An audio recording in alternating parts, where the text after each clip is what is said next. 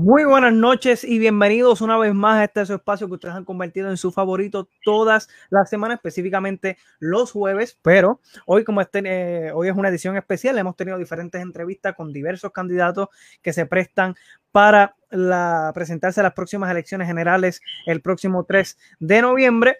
Y eh, nada, como siempre yo menciono, puede conseguir a través de todas sus redes sociales favoritas, como Rincón Político PR, ya sea en Facebook o en Instagram. A través de YouTube nos puede conseguir como Rincón Político y en cualquier plataforma de podcast favorito, como Rincón Político también nos puede conseguir. Así que, como yo siempre menciono, ya esto es casi una cita que siempre se tiene que dar aquí, es que yo no ando solo, sino que ando con dos compañeros adicionales que tengo por aquí, a Brian Rojas Rojas y a Rodney Ríos. Buenas noches, muchachos. Buenas noches. Buenas noches, bien. Qué bueno. Queremos, antes de comenzar con la entrevista al candidato, eh, queremos excusar a dos personas, tanto a Doris Candelaria, que hubiera estado querido estar con nosotros, pero por razones personales pues no pudo estar, al igual que el compañero que Berríos también se excusa y estoy seguro que hubiera estado encantado de estar aquí con nosotros.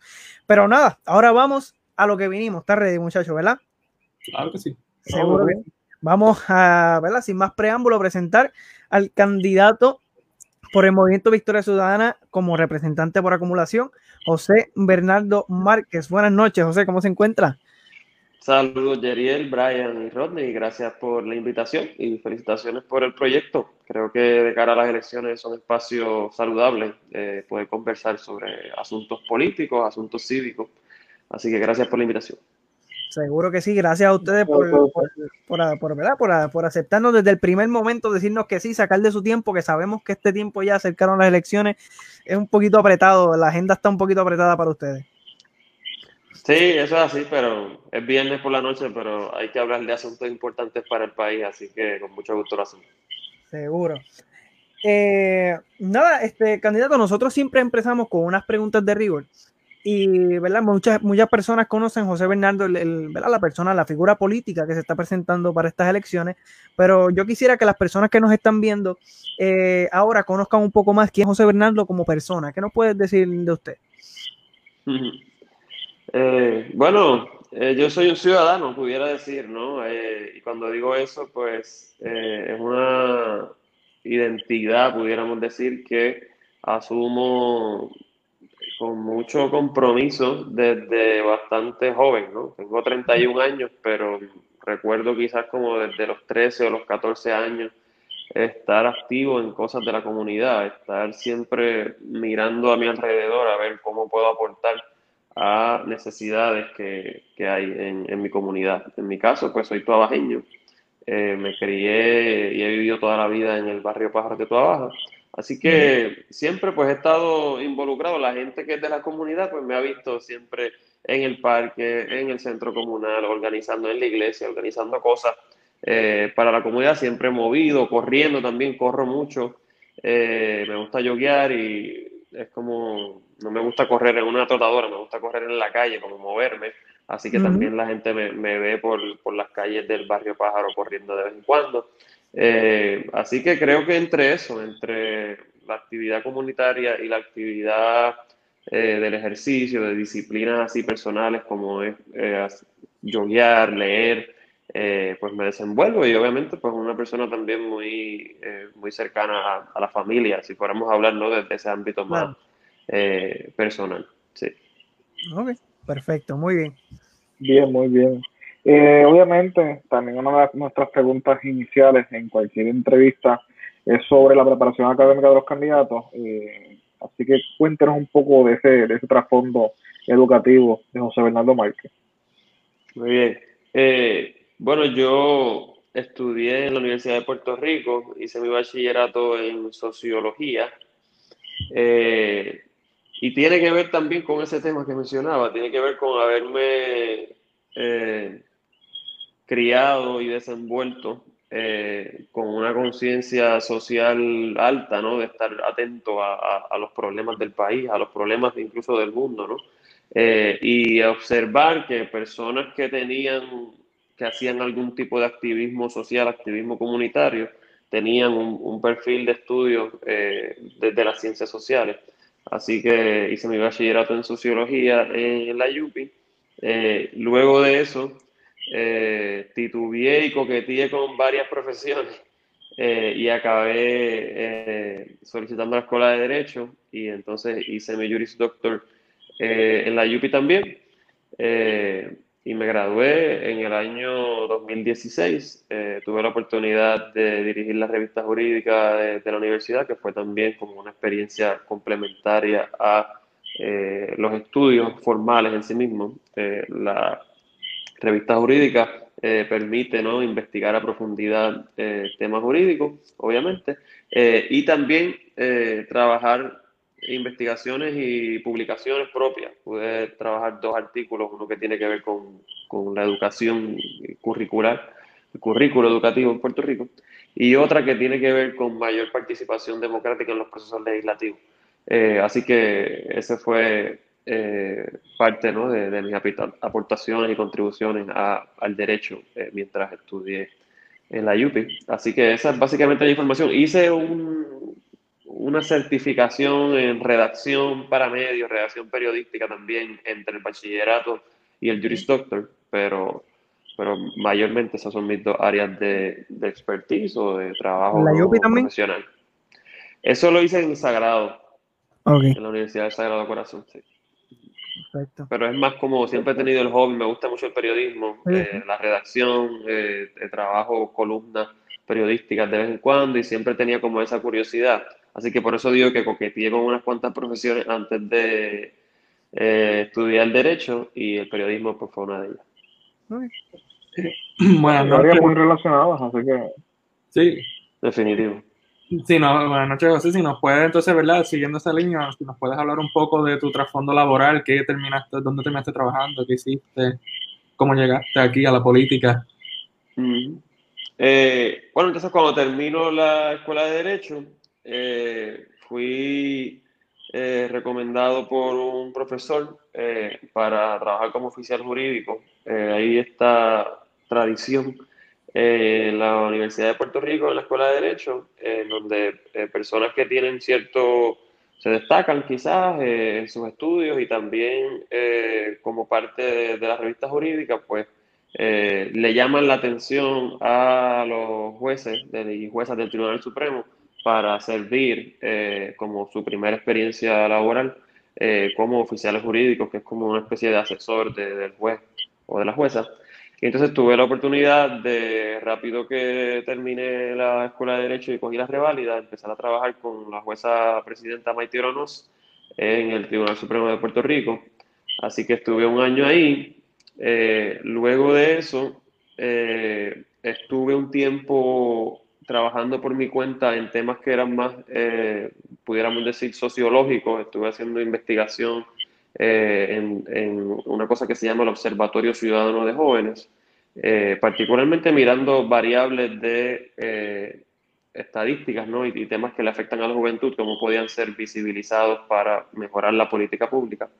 y entonces luego regresé a hacer trabajo legal en el Instituto de Estadísticas de Puerto Rico, eh, como asesor legal eh, en temas que tienen que ver con acceso a información, con transparencia financiera, eh, con toda la, información pública, ¿no? Que, el Instituto de Estadística es como una especie de regulador de la, de la data que se produce en el gobierno de Puerto Rico y le tiene unas facultades bastante sólidas para obligar al resto de las agencias del gobierno a entregar información y hacerlo dentro de unos términos y unos parámetros. Así que fui asesor legal del instituto y luego de eso pasé a montar mi práctica privada, eh, que es lo que he hecho hasta el momento. Eh, llevo poco más de un año en eso.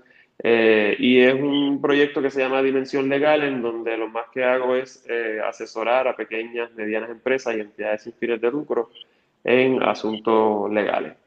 así que más o menos pues esa ha sido mi trayectoria eh, laboral desde el ámbito jurídico, siempre trabajo otras cosas por el lado, he dado clases en la Universidad de Puerto Rico, en el recinto de Macao, he dado también algunos cursos como, ¿verdad? Como teaching, ¿no? Enseñados entre, entre dos profesores en, en la Escuela de Derecho también.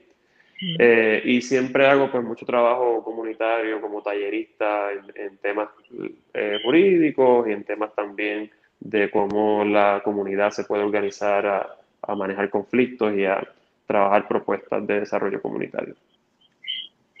Qué bien, qué bien. Eh, ahora pasando un poquito, ¿verdad? ya lo que respecta a la, Asamblea Legislativa, tengo entendido que por ahí Brian ya estaba loco por, entrar a, lo que respecta a ese tema, así que le, le cedo la palabra para que pueda entrar en eso. Eh, obviamente, eh, sabemos que usted aspira a la Asamblea Legislativa y posteriormente uno de los dos compañeros entrará en ese tema específico del por qué, pero quería saber, obviamente, eh, ¿Cuál es su percepción particular sobre la Asamblea Legislativa, particularmente la Cámara de Representantes, que lo motiva usted obviamente a dar ese paso? Eh, sabemos que tiene una reputación en este último cuatrenio eh, de una asamblea un tanto cuestionable y por tanto obviamente quería escuchar esa, esa visión particular sobre este ente de usted. bueno, yo no, me canso de decir que, el país está bien representado en, muchísimas esferas, eh, en la cultura, en las artes, en el deporte, en todas las áreas el país encuentra eh, personas que las representan bien y de las cuales nos sentimos orgullosos y orgullosas, salvo irónicamente en la Cámara de Representantes eh, y en esas esferas ¿no? que, se supone que, aporten a, una mejor política pública y a un desarrollo social y económico. Así que la percepción, al igual que, la de la mayoría de la ciudadanía, es muy negativa, ¿no? Cuando se le pregunta, hablando de estadísticas, ¿no? Cuando se le pregunta a la ciudadanía el nivel de confianza en las instituciones públicas, incluyendo la legislatura, eh, eso, la cantidad de personas que, que tienen una percepción negativa supera el 80%. Eh, y esa data es como del 2018, la última encuesta de valores que se hizo en cuanto a temas así de específicos se hizo antes de, que se publicara el chat y de todo el asunto del verano 2019. Así que luego de eso, pues eh, me atrevo a pensar que con todo lo que ha ocurrido y desde la legislatura, las cuatro renuncias, dos arrestos y ahora el, el tema de, de, todo el misterio que hay con los salarios, pues, pues está por el piso, ¿no?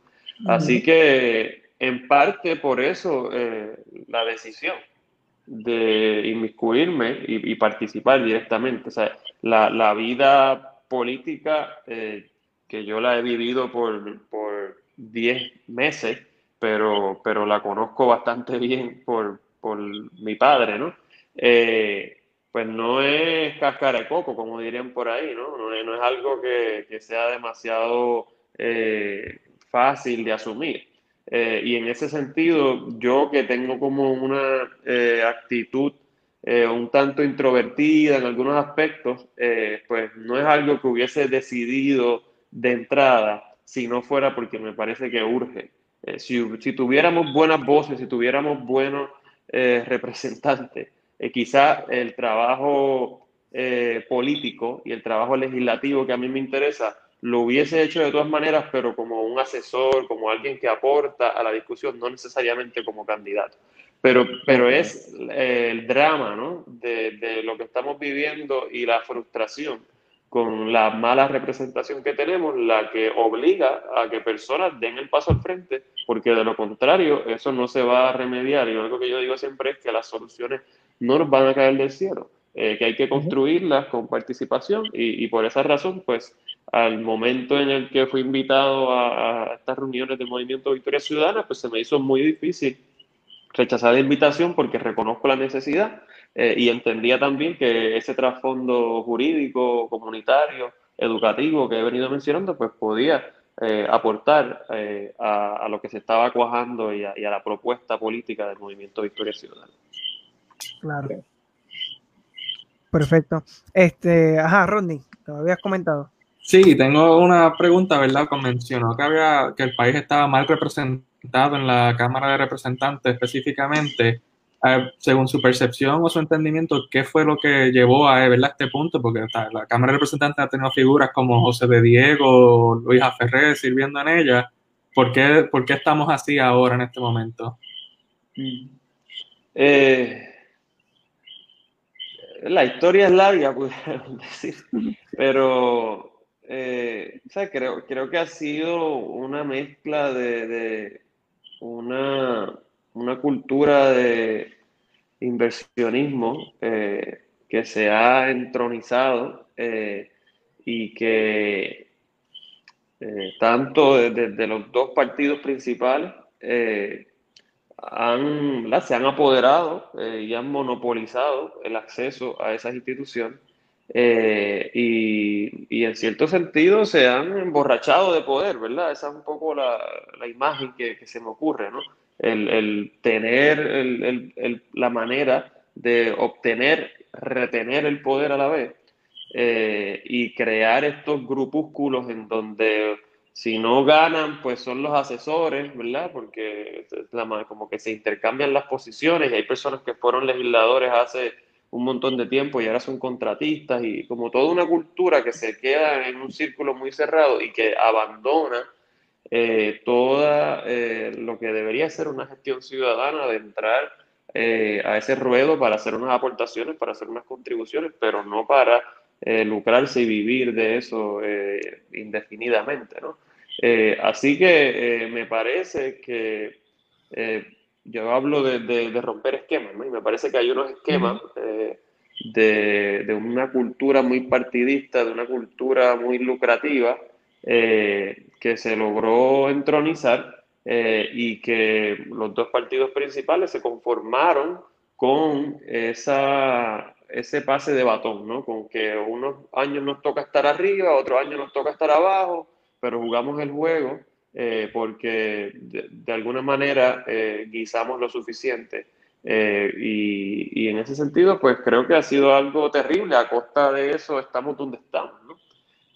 así que hay una gente que la está pasando muy mal en el país, lo vemos, hay una gente que se ha tenido que ir, hay un montón de gente desempleada, hay un montón de gente viviendo bajo condiciones de pobreza, pero hay un montón de gente que la está pasando muy bien, ¿verdad? Hay, uno que se llama Elías Sánchez, que vive en Brickell, en Miami, este, y hay otro eh, que se llama Edwin Miranda, que vive en Brickell también, ¿no? Eh, y eso, eso no es por pura casualidad, ¿no? Eso es un diseño eh, de invertir en la política como cualquiera invierte en un negocio, ¿verdad? En, en Atorrey o en cualquier otro lugar del país, ¿no? Eh, que la, política se ha convertido en un negocio para una cantidad de gente y a costa de eso estamos donde estamos. Así que eh, me parece que, que, por ahí es que, que viene eh, esa, esa, historia. ¿no? Es una historia de dos instituciones que sufren de problemas muy similares, de inversionismo, de partidismo, de amiguismo, y, lamentablemente pues se han sentido muy cómodos eh, desde esas culturas eh, y le toca al país pues romper esos esquemas de una vez y yo creo que estas elecciones va a ser eh, el momento, ¿verdad?, donde eso se va a reflejar más claramente en, las urnas del, del 3 de noviembre. Perfecto, muy interesante. Una pregunta que yo le quería hacer iba precisamente por esa misma línea, de, por qué eligió el movimiento Victoria Ciudadana. Y, pero quiero ¿verdad? entrar en, en, en, eso específicamente usted se ha identificado, ¿verdad? Como dentro del movimiento, pero como un estadista.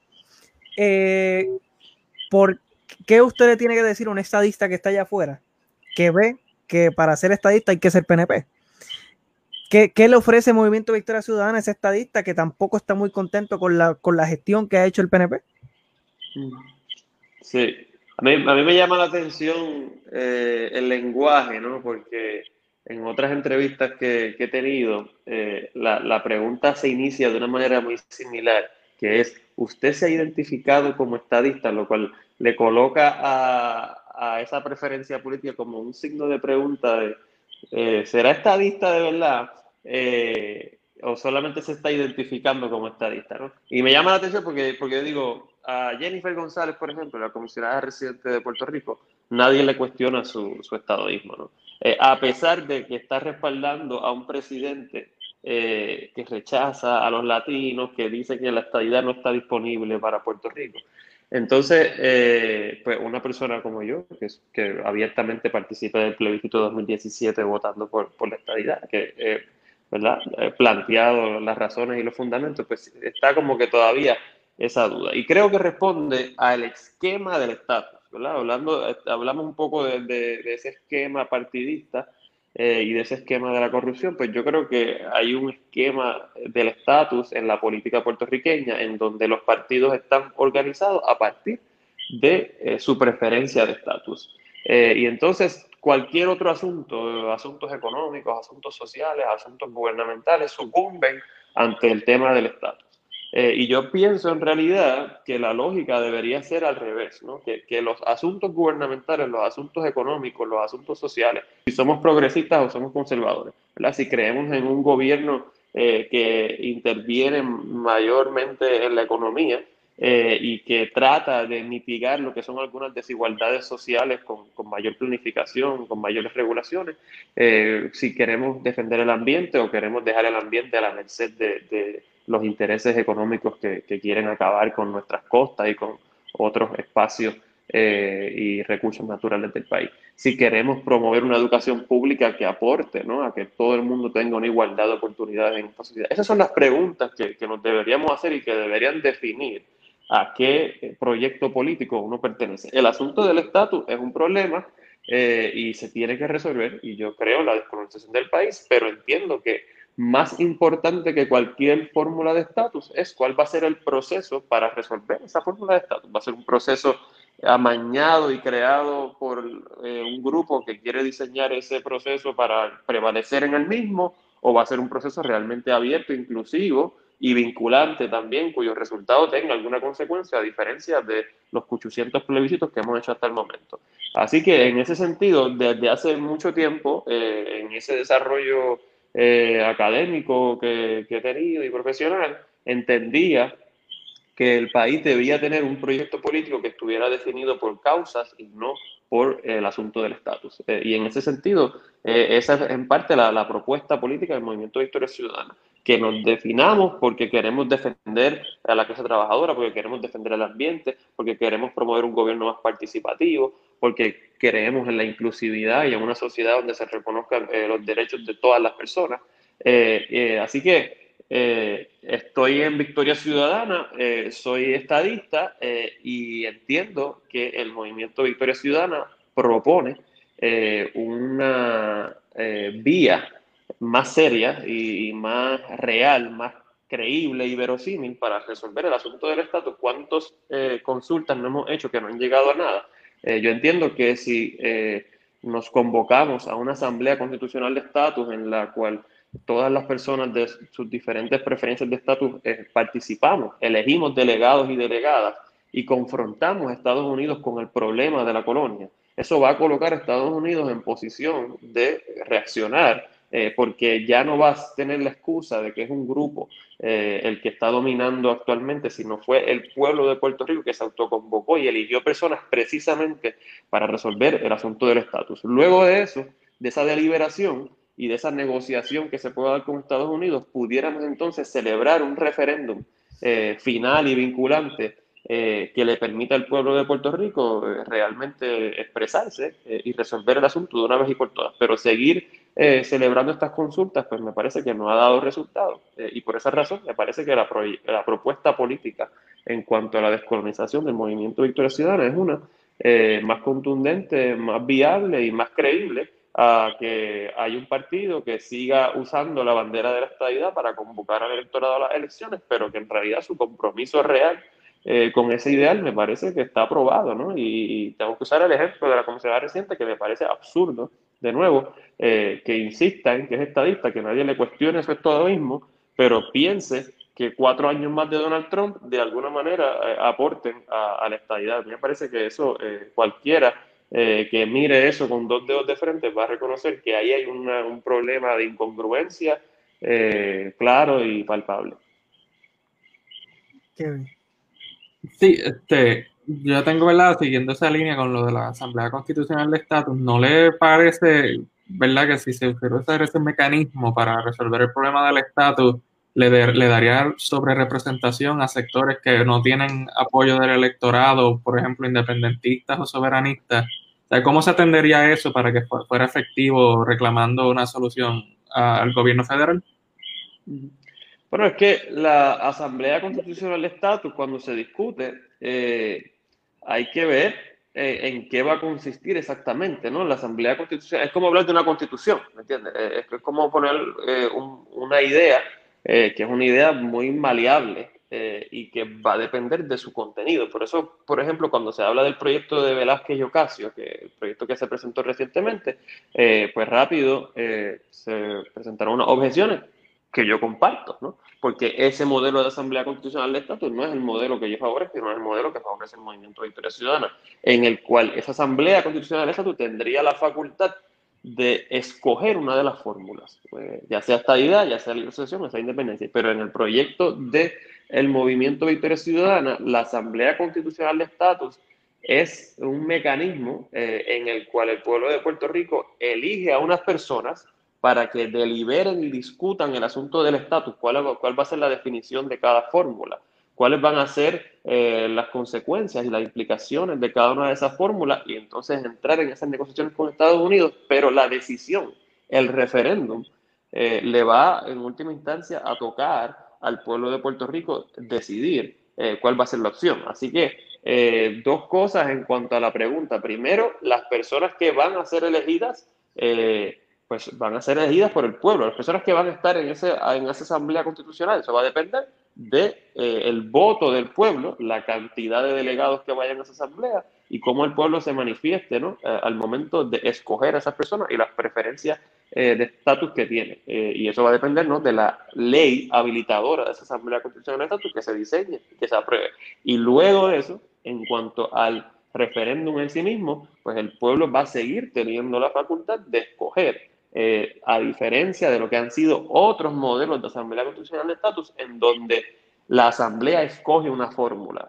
no sé si me, si me estoy explicando, eh, pero que los pasos de la Asamblea Constitucional de Estatus que el movimiento Victoria Ciudadana promueve eh, son distintos a los que alguna gente a veces asocia a esta propuesta y le llama que es una propuesta elitista o que es una propuesta en donde un grupo va a decidir el estatus. No, no. Eh, el proyecto de la Asamblea, su rol es un rol deliberativo, ¿no? de, que se pueda discutir ampliamente el, asunto del estatus. Es un rol negociador, que se pueda negociar con Estados Unidos las implicaciones de esa Asamblea y del eventual eh, referéndum. Y además eh, es un rol vinculante, ¿no? De que eh, el producto de todos esos trabajos pueda de alguna manera eh, concluir en, una solución real al tema del estatus y en no seguir alargando este chicle eh, que ya llevamos ¿no? más de 120 años de colonial. Uh, una pregunta seguida de esto mismo es, póngale que, ¿verdad? Se hace la, la votación ahora de estabilidad, gana el sí, ponle que gane como por más del 50%. ¿Por qué no hacer más o menos esa propuesta, pero asamblea con... Fuiste. Que vaya... Estamos teniendo problemas. ¿Dónde me quedé? Sí, está teniendo problemas. Este, para hacer la pregunta brevemente. Si ganara la estadidad ahora, ¿por qué no hacer, verdad, como un plan Tennessee, pero obviamente no lo quiso Ricardo Rosselló, sino un plan serio porque yo creo que hay bastante consentimiento después de los pasados dos plebiscitos que la estadidad ahora mismo tiene apoyo para por lo menos gestionarla. Pues entonces, ¿por qué no hacer algo, pero en vez de incluir todas las opciones de estatus, tratar de ir Frente Unido a pedir la estadidad como, ¿verdad? Han hecho otros estados. ¿Por qué no se, se debería hacer eso? Si ya creo que puede haber un consenso de que la opción mayoritaria no colonial es la estadidad.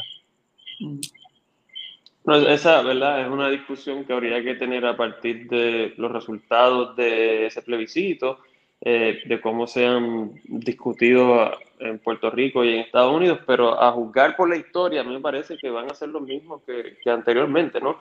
Y es que siempre hay eh, una, un saldo de cuestionamiento eh, y de duda y, y de, digamos, planteamientos de ilegitimidad en cuanto a cómo se llevó a cabo el proceso, si de verdad fue un proceso inclusivo, si de verdad fue un proceso que, en el que el pueblo eh, pudo aportar a, eh, a la deliberación, al, desarrollo y a la votación final, eh, y que, porque aquí ahora mismo ¿verdad? hay muchos cuestionamientos sobre el proceso. Yo voy a votar que sí, yo soy estadista, y, y, aunque ¿verdad? creo en la Asamblea Constitucional de Estatus, pues no escojo las condiciones sociales y políticas en las que uno siempre se desempeña, así que si ese día va a haber una consulta, pues votaré por ella porque me parece importante eh, expresar eh, y aprovechar la oportunidad que uno tiene para denunciar la colonia y para expresar ¿no? la, la, preferencia de estatus que uno tiene.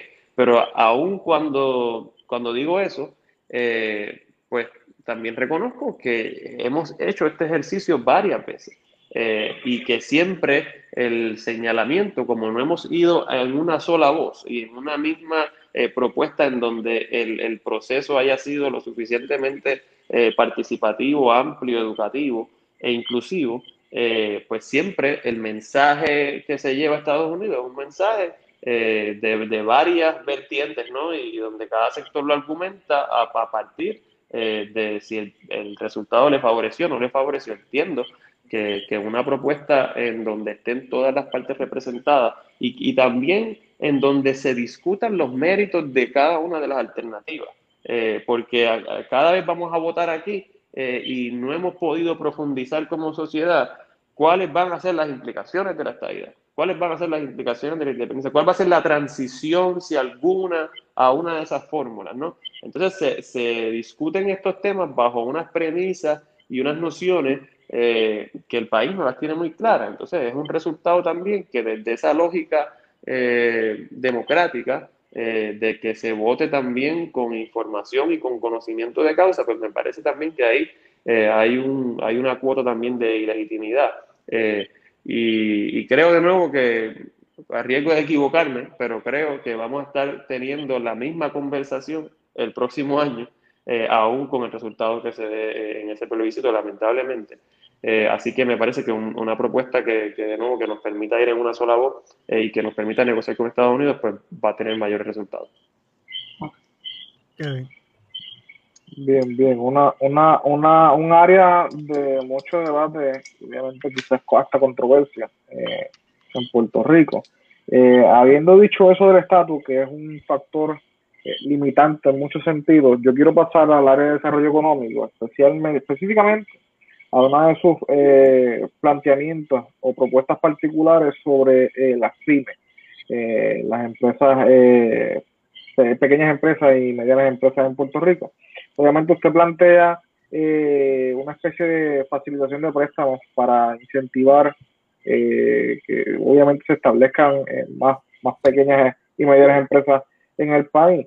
Sin embargo, obviamente, ante la situación económica y fiscal de Puerto Rico, pues uno cuestionaría eh, cómo eh, se va a estar realizando eso, de dónde van a estar haciendo los fondos. Es algo que se ha planteado en el pasado y simplemente ha quedado en nada. Entonces, ¿qué usted propone, obviamente, desde la Asamblea, de la Asamblea Legislativa? Eh, ¿Cómo impulsar esta, eh, esta iniciativa?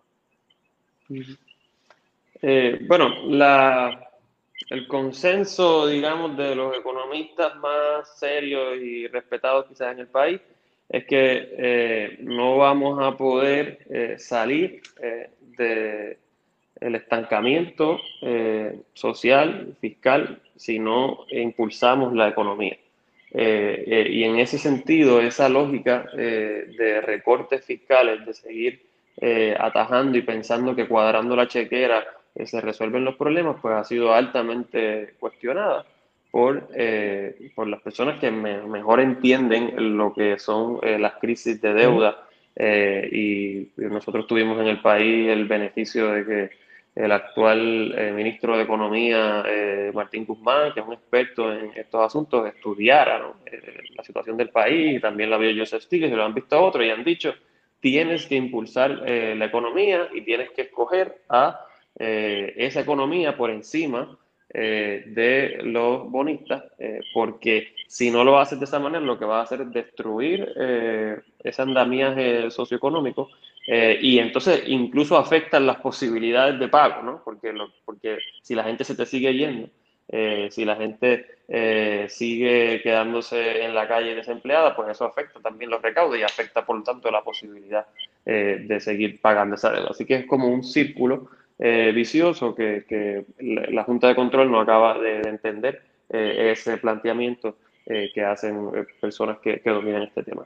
Así que a, la pregunta, pues, pues a mí me parece que, es un asunto de prioridades en donde si no salvamos a el mayor productor de empleo o generador de empleo, que son esas pequeñas y medianas empresas, como el 80% del empleo privado en Puerto Rico viene de esas pequeñas y medianas empresas, que ahora mismo están cogiendo un cantazo terrible con el tema del COVID. Eh, pues tenemos que buscar la manera que desde las instituciones como la, el Departamento de Desarrollo Económico, como la eh, Compañía de Comercio y Exportación, eh, se le dé las herramientas a esas entidades para que puedan seguir subsistiendo. O sea, han hecho unos esfuerzos tímidos, digamos, en el contexto del COVID, algunos con fondos federales, otros con, con fondos locales pero sabemos que tenemos que ser mucho más proactivos y mucho más agresivos en ese sentido eh, para que no se nos caiga eh, la economía. Así que el, planteamiento va, a ser uno eh, de seguir priorizando ese bienestar económico del país por encima de, de los bonistas. Así que no puedo dejar de insertar aquí el, el, tema de la Junta de Control Fiscal porque va a requerir ese tipo de señalamiento y de cuestionamiento a lo que han sido los acuerdos eh, y los planes fiscales que se han establecido, eh, que a mi modo de ver, pues colocan al país en una ruta muy detrimental, en donde hay que utilizar ese presupuesto que está ahí aguantado, esos 8 mil millones, me parece, de dólares que han estado reservándose para convertirlo en, un activo de la economía del país, no para invertirlo en eh, lo que realmente va a permitirle a este país levantarse eh, nuevamente y que no estemos en, de aquí a, dos o tres años en una segunda quiebra, que es la proyección eh, que plantean estos economistas de que si no salvamos la economía, lo que vamos a hacer es destinar al país a una segunda quiebra.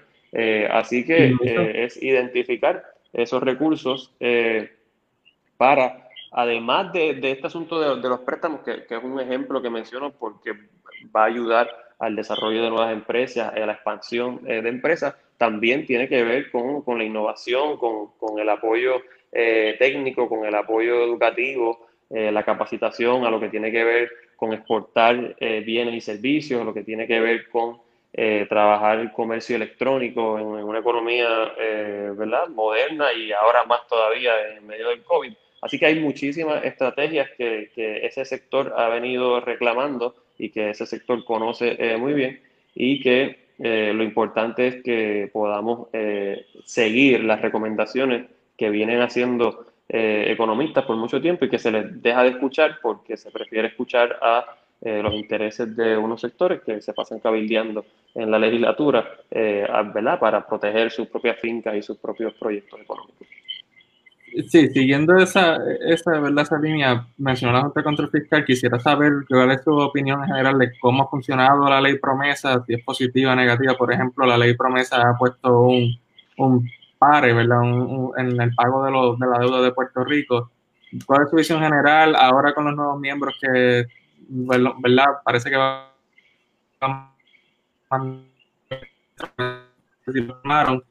¿Cuál es su impresión de todas las circunstancias? Eh, bueno, es una, como estadista, como ciudadano, me parece terrible que a estas alturas estemos casi regidos por un marco legal que nos retrotrae a, los tiempos de la ley Jones, ¿no? Este. Uno, uno está metido en, en, este momento histórico y no necesariamente se abstrae y lo mira de esa manera, pero, pero visto desde una óptica histórica, eh, esto es colonialismo 101, ¿no? Aquí hay un grupo eh, de personas nombradas por alguien que no elegimos a partir de una ley que, en la que no tuvimos eh, nada que decir al respecto, en términos ¿verdad? de los votos y de las enmiendas y los cambios que se le pudo haber hecho a eso. Y, entonces esa es la gente que, que, que toma las decisiones fundamentales. Así que eso es lo primero. ¿no? Eh, lo segundo, pues, pues sí, eh, es un marco legal que le permitió al país reestructurar su deuda, eh, pero a un costo demasiado alto, a un costo político democrático demasiado alto y a un costo también fiscal demasiado grave, ¿no? y en ese sentido, pues me parece que, que la Junta no ha cumplido con lo que ha sido parte de su propio mandato en ley y el gobierno de Puerto Rico tampoco ha colaborado adecuadamente o diríamos ha defendido el interés público de la manera en lo que la debió hacer, porque el diseño de promesa establece una especie de interdependencia. Así que eh, cosas que se le faculta a la Junta de Control Fiscal para hacer requieren a su vez que eh, la legislatura y el gobierno de Puerto Rico eh, establezca ¿no? y, la, legislación y aporte ¿no? con la implementación de, esas medidas. y en ese sentido, pues no se han defendido adecuadamente los servicios esenciales. ¿Cuáles son los asuntos eh, que incluso en medio de una quiebra no se pueden dejar eh, de ofrecer eh, porque su costo social y económico sería demasiado grave y como decía ahorita, eso impediría a su vez el propio proceso de reestructuración de deuda. no se han evaluado ¿no? adecuadamente las consecuencias económicas de las decisiones que se han estado tomando, las consecuencias humanitarias, eh, así que, me parece que eh, además de el costo altísimo que ha tenido la operación de la propia Junta, ¿no? la cantidad eh, que se factura ahí, la cantidad que ganan sus directores, la cantidad que ganan sus asesores.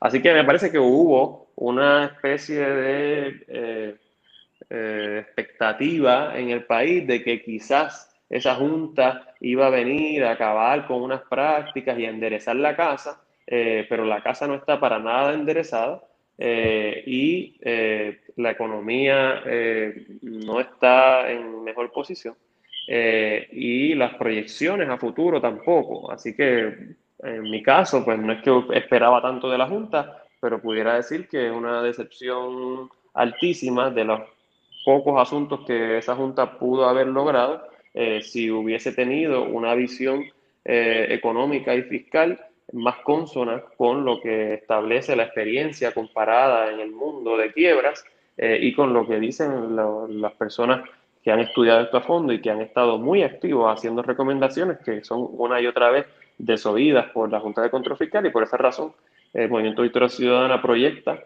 eh, que su rol eh, como legisladores y legisladoras va a ser uno de estar en la línea de batalla utilizando todos los recursos jurídicos, políticos eh, que tengamos eh, para frenar lo más posible eh, esa visión. Y ahora que me mencionas también el asunto de los nuevos nombramientos, pues los nuevos nombramientos lucen a que lo que viene es mano dura más todavía, ¿no? y por esa razón, pues, pues tenemos que escoger el futuro del país el futuro de los pensionados, el futuro de la economía de Puerto Rico por encima del futuro de los bonistas. De lo contrario, de nuevo, no va a quedar el país eh, y por lo tanto no va a haber deuda que pagar porque no va a haber quien la pueda pagar. en una economía que esté en el piso eh, y en una sociedad que esté exiliada de, cualquier tipo de, oportunidad en, Puerto Rico. Okay, eh, José Fernando, yo quisiera, la semana pasada hablábamos con, con Tiffany Roena, la representante, la candidata representante por el Distrito 40, y yo le comentaba que esto saliendo un poquito de la línea de la Junta de Control Fiscal, en, parte, no tanto, y es en cuanto al, salario mínimo en, que, hay en Puerto Rico de los, de los 725. Y yo le comentaba a ella que es interesante cómo, cómo el, ese salario mínimo de 725 no va acorde con el costo de vida que a medida de los años ha ido, ha ido subiendo y que ya los jóvenes los jóvenes son los que están a la deriva digamos, en el aspecto económico, trabajan, tienen dos, tres, cuatro, cinco trabajos y lo, y lo trabajan para poder sobrevivir, para poder pagar. Pero la, los jóvenes ahora mismo no tienen un sueldo para poder adquirir su primer hogar, para poder adquirir su, adquirir su primer carro, ¿verdad? Que uno lo vaya a un dealer, eso es un sueño para uno, ir a, a comprar una casa, ir a adquirir un carro usted como, como candidato representante y va y gana las elecciones, abogaría por un, por un aumento de salario mínimo, considerando todas esas cosas? Sí, el movimiento eh, lo ha planteado en su agenda urgente y en su programa de gobierno, así que es parte de, nuestro compromiso programático reconocer que el salario mínimo no es suficiente eh, y abogar porque se aumente. Obviamente es importante a la vez que decimos eso, pues ser responsables y reconocer que estamos en medio de una pandemia que hemos tenido una serie de circunstancias económicas desde los huracanes, los terremotos y ahora esta, que han debilitado, además del tema de, la Junta de Control Fiscal, que pudiéramos decir que es un huracán humano que ha venido a tomar unas decisiones y a incidir eh, sobre las circunstancias del país. Eh, pero en ese sentido, pues sí, importante y, es parte del, compromiso de abogar por eso. ¿Cómo lo hacemos? Pues el movimiento eh, ha comunicado también a partir de varias de lo que han sido presentaciones de nuestra candidata a la gobernación, que se debe hacer por fases, ¿no? que se debe establecer una fase en donde sean quizás las empresas más grandes, las empresas eh, que reciben una cantidad de incentivos eh, altos del gobierno, las que primero eh, estén sujetas a ese aumento del salario mínimo, para poner a prueba ¿no? las implicaciones de ese salario mínimo y que entonces sea luego paulatinamente que se puedan trabajar aumentos en otros sectores. entonces, en ese sentido, pues fundamental también contar con la asesoría de los expertos para medir eh, cuál es el impacto eh, económico y social de, ese aumento y para no afectar, por ejemplo, a esas pequeñas y medianas empresas que están ahora mismo tratando de a duras penas sobrevivir. Pero el reconocimiento de que ese salario no es suficiente y el compromiso con que ese salario se debe aumentar está ahí. Ahora bien, para ser responsable hay que reconocer las circunstancias en las que estamos y cómo eh, y en qué plazos va a ser más viable y recomendable que se aumente eh, para no eh, generar un eh, impacto económico adverso en Puerto Rico. Ok, perfecto. otra cosa que le quería preguntar, pasan las elecciones, ocupa la posición de representante por acumulación, ¿cuál sería ese primer proyecto de lanza con el que usted le daría la mayor prioridad dentro de su plataforma? ¿Cuál sería ese primer proyecto que usted plantearía? Porque estaba viendo los otros días que presentaron el proyecto, si no me equivoco, la ley rescate anticorrupción. No sé si eso sea una de las... Sí, sí, ese sería el proyecto. El proyecto ya está redactado, está disponible en josebernardomarquez.com eh, y fue un proyecto que este servidor trabajó junto a la licenciada Eva Prados y la licenciada Alexandra Lugaro. Eh, el movimiento Victoria Ciudadana, como primer pilar, reconoce eh, la importancia de rescatar las instituciones públicas y de luchar contra la corrupción, precisamente por lo que hablamos al principio, del desprestigio que tiene el gobierno y la legislatura en particular, eh, y cómo por precisamente la corrupción es que no logramos atender a profundidad una cantidad enorme eh, de problemas. Que yo digo que la corrupción es como una tubería rota por donde se despilfarra eh, mucho presupuesto que pudiera ser invertido en cosas como lo que estamos hablando, ¿no? En incentivar a las pequeñas y medianas empresas, en defender la educación y en eh, llevar a cabo otro tipo de política pública imprescindible. Así que, en ese sentido, pues el proyecto Rescate lo que busca es eh, promover una reforma expedita sobre corrupción, administración y transparencia estatal, y por eso por sus siglas, eh, rescate, y varias de las cosas puntuales que haría eso. Ahora mismo se está discutiendo la falta de acceso a información pública, a los salarios en la legislatura. Este proyecto crearía una aplicación eh, que integre toda esa información. Esa información que está disponible ahora mismo en la página del Contralor, en la página del Contralor Electoral, en la página de ética gubernamental, en la página del Departamento de Estado. Una información dispersa que es muy difícil de navegar y de hacer conexiones para entender de verdad cuáles son las implicaciones de los gastos que está haciendo el gobierno de Puerto Rico. Si creáramos una aplicación que esté al acceso de nuestro celular y que sea tan fácil de entrar a ella como entramos a Twitter, como entramos a Facebook, eh, y entender qué contrato dio el Departamento de Educación hoy o que a quién contrataron hoy en el Departamento de Exacto, eso es algo que, no, que eh, se puede desarrollar fácilmente eh, si tuviera la voluntad. De hecho, ahora mismo cuando yo trabajo en Instituto de Estadística hay una página que se llama Transparencia Financiera. Eh, y esa página, el, Instituto de la Estadística, en términos programáticos, en términos de software, los costos son muy bajos. y lo que el tiempo que toma eso es más bien el tiempo que le toma a los empleados subir la información y, y hacer ese tipo de supervisión de, de la calidad de la aplicación pero, pero no es costoso. Al contrario, la, inversión que se hace en eso eh, protege el gasto público que se despilfarra porque permite prevenir prácticas de corrupción y prácticas de gastos excesivos. Así que si tuviéramos esa aplicación, pudiéramos prevenir un montón de cosas que están ocurriendo actualmente, como fueron los kickbacks de Tata Sabonier y otro tipo de cosas que están siendo actualmente investigadas eh, por cargos de eh, corrupción. Ese sería uno de los asuntos. Voy a mencionar tres más que el proyecto hace. Hay uno que tiene que ver con controlar el nepotismo en el gobierno de Puerto Rico. y eso lo haría prohibiendo de una manera más puntual la práctica de reclutar a familiares de políticos en las agencias gubernamentales. y una manera de hacer eso es exigirle a ética gubernamental criterios más puntuales eh, al momento de conceder las dispensas. Actualmente esas dispensas se conceden por la necesidad de los servicios y eso es algo muy amplio y muy ambiguo eh, y es bien fácil de que se conceda. Pero si le añadimos a eso que la persona que va a ser reclutada tenga que tener algún tipo de experiencia y capacidad y eh, trasfondo en el asunto para el cual va a ser contratado, pues eso va a, a permitir que se controle un poco más ese tipo de contrataciones. Eh, y también que eh, se pueda demostrar que hay un proceso competitivo, hay un proceso abierto en el que distintas personas pueden solicitar a ese puesto. Si establecemos esos criterios, podemos controlar de una manera eh, más seria el nepotismo. Otra de las cosas que se hacen es prohibir que contratistas gubernamentales donen a campañas políticas. Y ese es el inversionismo político, actualmente tú tienes a personas que asesoran en la legislatura y que de lo que cobran mensualmente están donándole 2.000 y 2.500 pesos a las propias personas que le, que le, están dando ese contrato. Eso crea una apariencia grande de corrupción o de por lo menos de conflicto de interés. Eh, y en ese sentido, este proyecto prohibiría eso y eso está prohibido en muchas jurisdicciones de Estados Unidos, incluso en el gobierno federal está prohibido, pero en Puerto Rico se permite.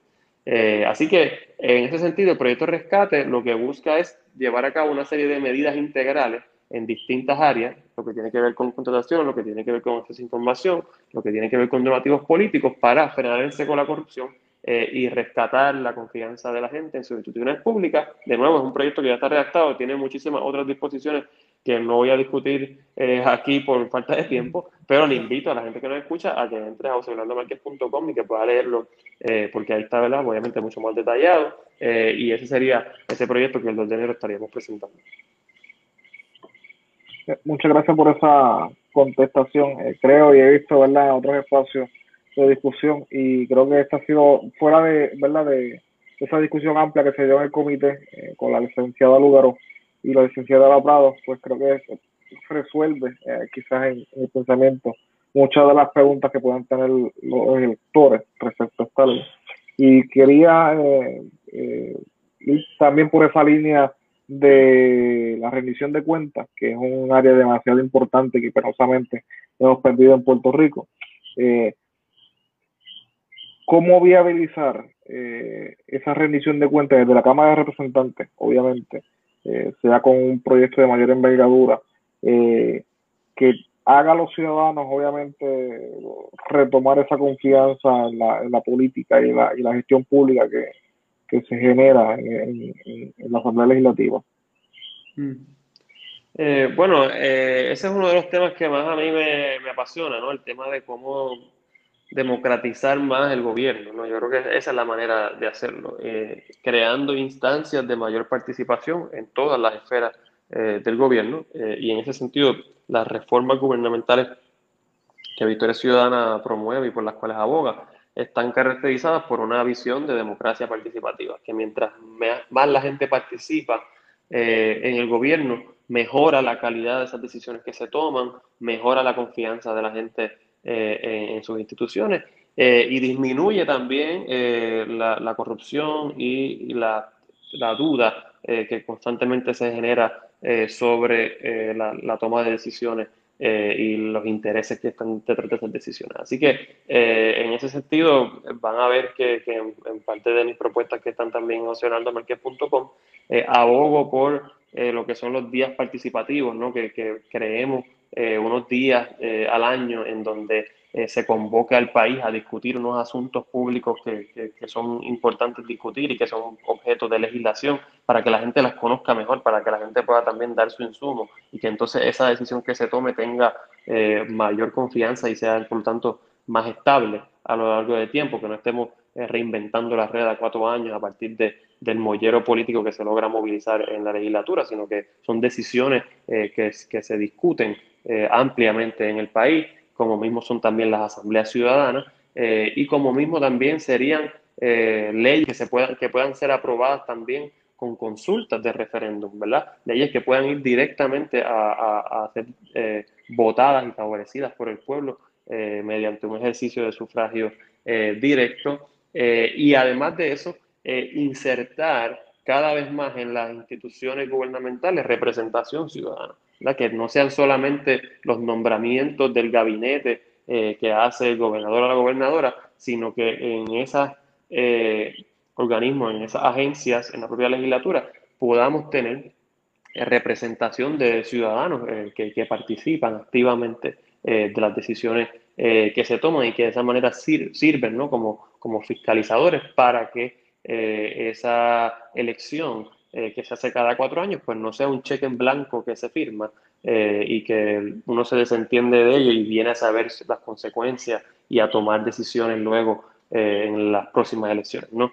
Eh, lo que debemos fomentar, y por eso yo hablo ¿no? de poner de moda la política, lo que debemos fomentar es que la política en el país sea interesante, que sea cool, que la gente entienda eh, que en cualquier tema que, que, sea de su interés en particular debe involucrarse, debe solicitar más información, debe pedir turno eh, para ser escuchado y para que sus propuestas sean consideradas. Si hacemos eso, esa rendición de cuentas que, que plantea pues va a ser mucho más natural y mucho más habitual. Eh, pero es, un proceso que requiere por lo menos de dos cosas. Primero, que se creen las instancias, los espacios participativos en el gobierno. Y segundo, que se eduque a la ciudadanía para que aproveche y participe de esos espacios. Así que eh, por lo menos esas dos variables, que existan los espacios y que la gente esté eh, educada, informada para participar de ellos, pues es fundamental y es una cultura que tenemos que cambiar porque los que nos han liderado hasta ahora no les gusta soltar ese poder. Eh, dar poder a la gente eh, y fomentar la participación ciudadana, pues es perder poder eh, como representante, ¿no? O como gobernador o gobernadora, como alcalde o alcaldesa. y en ese sentido, pues es una cultura, es un esquema a su vez que tenemos que romper y que tenemos que, promover una, una, cultura de democracia participativa. Excelente. ¿Verdad? Yo tengo una última pregunta de mi parte, por lo menos. Este, quería decirle antes de hacérsela que yo apoyo su proyecto de rescate y si yo fuera legislador le daría mi voto para apoyarlo, a pasarle, porque eso es una legislación, me parece bien importante. Sin embargo, quería, quería preguntarle, ¿verdad? Desde más o menos desde Rafael Hernández Colón, cuando se hizo la Oficina de Ética Gubernamental y cuando este, la gobernadora Sila Calderón pasó también la ley de dinero limpio todas esas iniciativas, el mismo Pedro Rosselló pasó varias leyes anticorrupción y toda esa legislación, sin importar cuántas se pasa, siempre vienen y pasan un escándalo de corrupción mayor como a los dos años, algo así. quisiera saber, ¿verdad?, por qué usted cree que ha pasado eso, no ha sido efectivo la legislación anticorrupción y, pues, ¿qué garantías puede, puede darnos? No sé que es difícil dar garantías en la, en la política, pero, ¿verdad?, ¿qué usted cree que sería diferente del proyecto Rescate para, para poder terminar la corrupción en Puerto Rico? Mm. Bueno, sin duda, eh, todos estos temas requieren alguien que los implemente, ¿no? Y ese ha sido el reto. El reto ha sido eh, que el Departamento de Justicia muchas veces eh, no hace su trabajo, que la Oficina de Ética Gubernamental muchas veces no hace su trabajo, que la Oficina del Contralor muchas veces no hace su trabajo, o se pasan, ¿verdad? Como la papa caliente entre ellos, y entonces no, no, hay consecuencias en actos de corrupción. Así que eh, lo primero es reconocer eso, reconocer que no hay manera de eh, combatir la corrupción eh, meramente desde el papel legislativo, porque como tú bien dices, de eso hemos tenido bastante. ahora bien, digo eso y también digo que, que las leyes actuales siguen siendo bastante débiles. Eh, y por esa razón un proyecto como Rescate. Ahora mismo el debate sobre eh, el acceso a la información de la legislatura, de los salarios, eh, es un debate de una, de una ley de transparencia y una ley de datos abiertos que se aprobó como para las gradas, pero que tenía unas cuantas lagunas y unas cuantas debilidades que está permitiendo que este litigio exista. Si esa ley fuera más contundente, se hubiese ganado el caso más rápidamente y si además de eso, si se estuviera eh, cumpliendo con la ley, porque la ley de datos abiertos establece una cantidad de información, son como 20 variables distintas, que se supone que todos los organismos gubernamentales publiquen. Cuando nosotros sacamos el proyecto de rescate, hicimos el ejercicio y buscamos 25 agencias más o menos para ver cuántas estaban cumpliendo con la ley de datos abiertos. Eh, y la respuesta fue eh, ninguna, ¿no? habían, desde esas 20 variables, habían, estaban publicando quizás 3, 4, 5 variables, pero no las 20, incluyendo los sueldos eh, y otras cosas que se supone que por ley publiquen. Así que esa ley está ahí, es una ley débil que no establece suficientes garantías para asegurar su implementación. Y por esa razón eh, reconozco eh, que el reto está en la implementación. Y el reto de implementación es uno que no lo va a despintar nadie, es un asunto de cómo votamos. O sea, como que no vamos a poder resolver el país eh, desde la teoría y ni siquiera desde la mera legislación. hay que mejorar la legislación, pero hay que mejorar también los nombramientos de las personas que están llamadas a ejecutar esa legislación. Y por esa razón, el Movimiento Victoria Ciudadana ha hecho un compromiso de presentarle al país ese gabinete antes de las elecciones, porque el país ha desconfiado eh, por mucho tiempo en que las personas que vienen a ocupar esos puestos, que les toca implementar esa ley, eh, son personas que vienen a cumplir una agenda eh, de, que, muchas veces es como, son como premios políticos de personas que trabajaron en la campaña o que son amigos de o lo que sea, y no necesariamente los mejores recursos que el país tiene para implementar esa política pública. Eh, y en ese sentido, pues, ¿quién va a dirigir el Departamento de Justicia? Es fundamental. Eh, ¿Quién va a dirigir la entidad que implementa la política de información pública en Puerto Rico. Es fundamental que actualmente es el Puerto Rico Technology Information Service, una cosa que se inventó en la administración de, Ricardo Rosselló, que le dicen el PRIX. Eh, ese tipo de oficina es fundamental ver quién, quién lo va a, liderar eh, por las implicaciones que tiene para muchos temas de, corrupción. Así que eh, reconozco el cuestionamiento y la premisa de la pregunta, creo que, que habla de la importancia de que no solamente escojamos a candidatos sueltos eh, y a personas buenas que nos parecen eh, simpáticas y competentes, lo cual es importante que hagamos, pero que también miremos a cuál es el equipo que estamos escogiendo, porque la política pública del país va a requerir mejor legislación por las debilidades que reconocemos que existen en esa legislación, pero implementación de esa legislación que se hace desde otras esferas, como es la rama ejecutiva. Excelente, gracias. Perfecto, sí, seguro que sí. Ya le hemos tomado ya una hora y pico de su tiempo, ¿verdad? Este, nos hemos extendido, la conversación ha estado muy interesante, pero, ¿verdad? Para ir un, un poquito este, cerrando, yo creo que, ¿verdad? A las personas que nos están viendo, que le hable a, a, las personas que, que le puede ofrecer este José Bernardo una vez este, gana la elección, que presente ese mensaje que usted le quisiera dar a la gente que nos está viendo. Bueno, en menos ya de casi 17 días, el país tiene eh, una decisión sumamente importante. Eh, en una democracia, nuestro voto es nuestro mensaje, ¿no? ¿Cuál es el mensaje que vamos a enviar ese 3 de noviembre? Es la gran pregunta. Eh, y la pregunta es si vamos a enviar un mensaje de que estamos satisfechos con la situación actual del país, con las personas que han estado liderando el país hasta el momento, con esa cultura eh, gubernamental donde se pone el interés particular sobre el interés colectivo, o si por el contrario vamos a enviar un mensaje de esperanza de que creemos que se pueden hacer las cosas distintas, de que puede haber una nueva política en Puerto Rico y de que podemos nosotros y nosotras ser parte de esa nueva política y participar activamente eh, como ciudadanos y ciudadanas. Eh, yo tengo esperanza, ¿no? yo me resisto al discurso de miedo, al discurso de cinismo también, que es mucho más sutil, pero igual de dañino, ¿no? En donde todos son iguales, aquí no hay alternativa, este, todo esto está, ¿verdad?, echado por la borda. Ese discurso eh, que es muy cínico y es muy pesimista, eh, yo pienso que no contribuye en nada a levantar el país. Así que eh, mi exhortación a los que nos escuchan es que vayamos con esperanza el 3 de noviembre, que creamos que una nueva política es posible. Yo me he hecho disponible desde el Movimiento Victoria Ciudadana eh, como parte de esta conversación, pues han podido ver que, que hay un trasfondo eh, profesional, hay un trasfondo cívico y además de eso hay unas propuestas puntuales. Así que eh, no le estoy pidiendo a la ciudadanía que voten por mí por, por, un voto de confianza, como muchas veces se dice. No, no.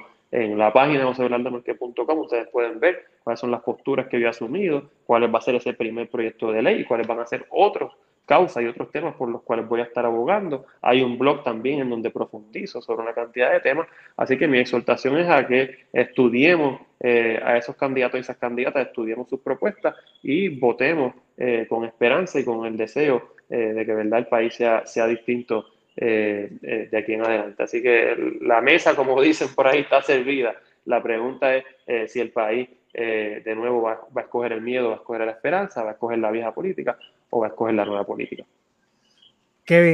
Eh, no, yo es que algo que me parecía muy interesante, que ahorita lo mencionábamos en la, ¿verdad? como parte de, ese trasfondo educativo, me comentaba que había tomado una clase en Sagrado Corazón sobre lo que es el, periodismo y yo creo que acá yo tengo, adquirí el, el, diccionario que usted lo tiene, me pareció muy interesante porque resulta que había términos aquí que yo no los conocía y es muy importante que las personas también, si tienen la oportunidad, me parece que está digital, que también puedan accesar y es una iniciativa bastante buena para que para la educación de la gente en cuanto a temas políticos.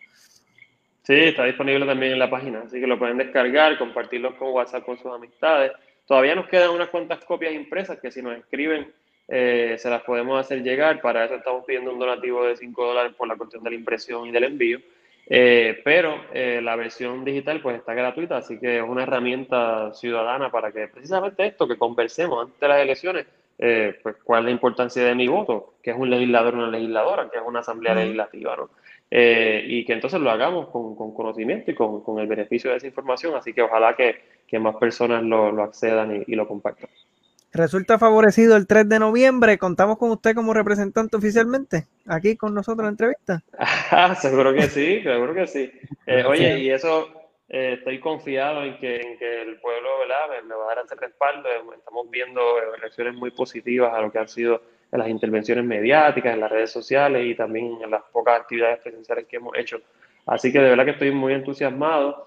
Eh, y muy confiado en que, vamos a, prevalecer y en que el Movimiento Victoria Ciudadana está enviando un mensaje que está calando y que el resultado electoral lo, vamos a ver. Así que con mucho gusto eh, dialogo con ustedes cuando me, cuando me inviten y ojalá que ya sea eh, como representante electo del pueblo de Puerto Rico. Qué bueno, perfecto. ¿Algunos compañeros si quieren decir algo antes de despedirnos? Sí. gracias al candidato, obviamente, por el tiempo brindado y mucho éxito porque el país necesita eh, caras nuevas con ideas refrescantes y puntuales, obviamente, para, para corregir eh, lo que por tantos años nos ha hecho daño como sociedad. Así que, joven al fin, así que el mayor de los éxitos en esta contienda electoral. Y contamos con ustedes ahí directo. Seguro que sí. Seguro, Rodney. Sí, yo quería darle las gracias también, ¿verdad?, por estar con nosotros. Fue una conversación fascinante y muy productiva. Entonces, pues, te deseo éxito igual y, gracias nuevamente por estar aquí. Espero que lo podamos volver a entrevistar ya cuando rescate sea, sea ley. Ojalá que sí, ojalá que cuente con los votos en esa legislatura para, para aprobarlo. Y, oye, y felicitaciones por el proyecto. Creo que estos foros de, discusión ciudadana son, son, muy saludables para también involucrar a más jóvenes eh, en la política eh, y, en la, discusión sobre asuntos tan, tan importantes que nos afectan eh, a todos y todas. Así que gracias a ustedes y, siempre a la orden para seguir conversando sobre estos temas. Seguro, pues muchísimas gracias, José. Que tenga buenas noches y gracias por la asistencia acá con nosotros. Bien, que estén bien, buenas noches. Bueno, ahí señoras y señores, tuvieron al candidato por representante por acumulación por el Movimiento Victoria Ciudadana, José Bernardo Márquez. Si quieren decir algo rapidito, que encuentran, las propuestas, lo que se mencionó, para ir cerrando rapidito. Y Ronnie, empiezo contigo, que Brian ya... yo tengo... primero ahorita. yo tengo tres puntitos rápidos, este, ¿verdad? Me pareció interesante el comentario que hizo casi al final de que hay que estar pendiente del equipo que tú eliges, porque contrarrestado como cuando entrevistamos a Eliezer Molina, que insistía que podía hacerlo todo solo, pues este, Bernardo reconoce que es necesario tener una estructura política. Eso me pareció bien interesante. Eh, lo, lo, único, ¿verdad? Obviamente se acuerdo con él en algunas cosas, pero eso es natural y me parece que una persona que tiene mucho futuro y qué bueno que está en la, activo en la política y esperemos que, que, siga ahí, ¿verdad? Y siga pasando legislación. Le deseo éxito. Seguro. Brian, rapidito, para ir cerrando. Sí, sí, ha sido un candidato muy vocal en temas de sociales y de puntos puntuales en Puerto Rico, particularmente en el área de, ¿verdad? de la corrupción y de la rendición de cuentas. Creo que tuvo respuestas muy acertadas aquí, eh, discusiones eh, muy valiosas para, para, los jóvenes, para el país en general.